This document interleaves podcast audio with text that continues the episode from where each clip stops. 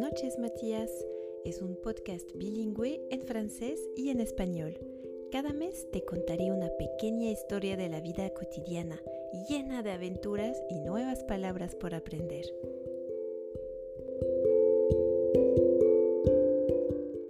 El picnic del 14 de julio. Matías está de vacaciones en París con su papá y su mamá. Y hoy es un día especial es la fiesta nacional. Su mamá le explica que cada 14 de julio se organiza un gran desfile en los campos elíseos para celebrar la Revolución Francesa.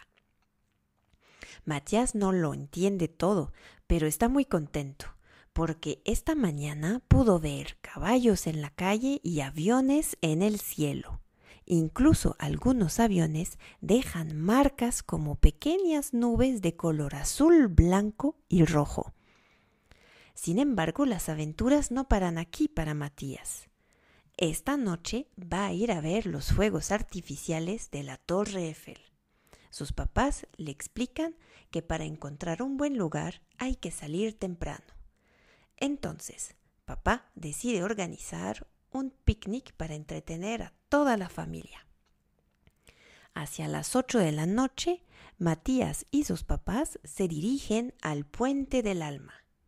La gente va llegando de todas partes y se instalan en las banquetas y en el puente. Aún es de día, porque en el verano los días parecen nunca terminar. Papá encuentra un super lugar y saca de su mochila todo lo necesario para el picnic. Primero extiende grandes bolsas de papel como si fuera un mantel. Luego coloca todas las cosas deliciosas que había comprado para hacer un verdadero picnic. Una buena baguette, queso y jamón. Como un mago con su sombrero mágico, Papa no para de sacar nuevos tesoros de su bolsa. Pero conservó lo mejor para el final. De postre, papá escogió unos deliciosos éclairs de chocolate.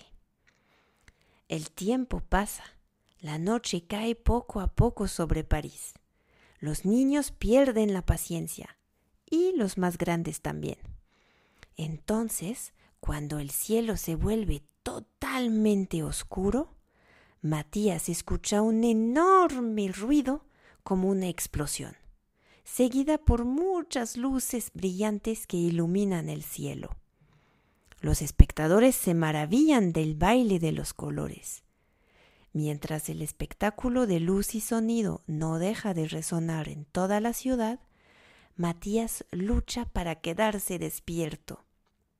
Termina por dormirse en los brazos de su papá, arrullado por las explosiones a lo lejos.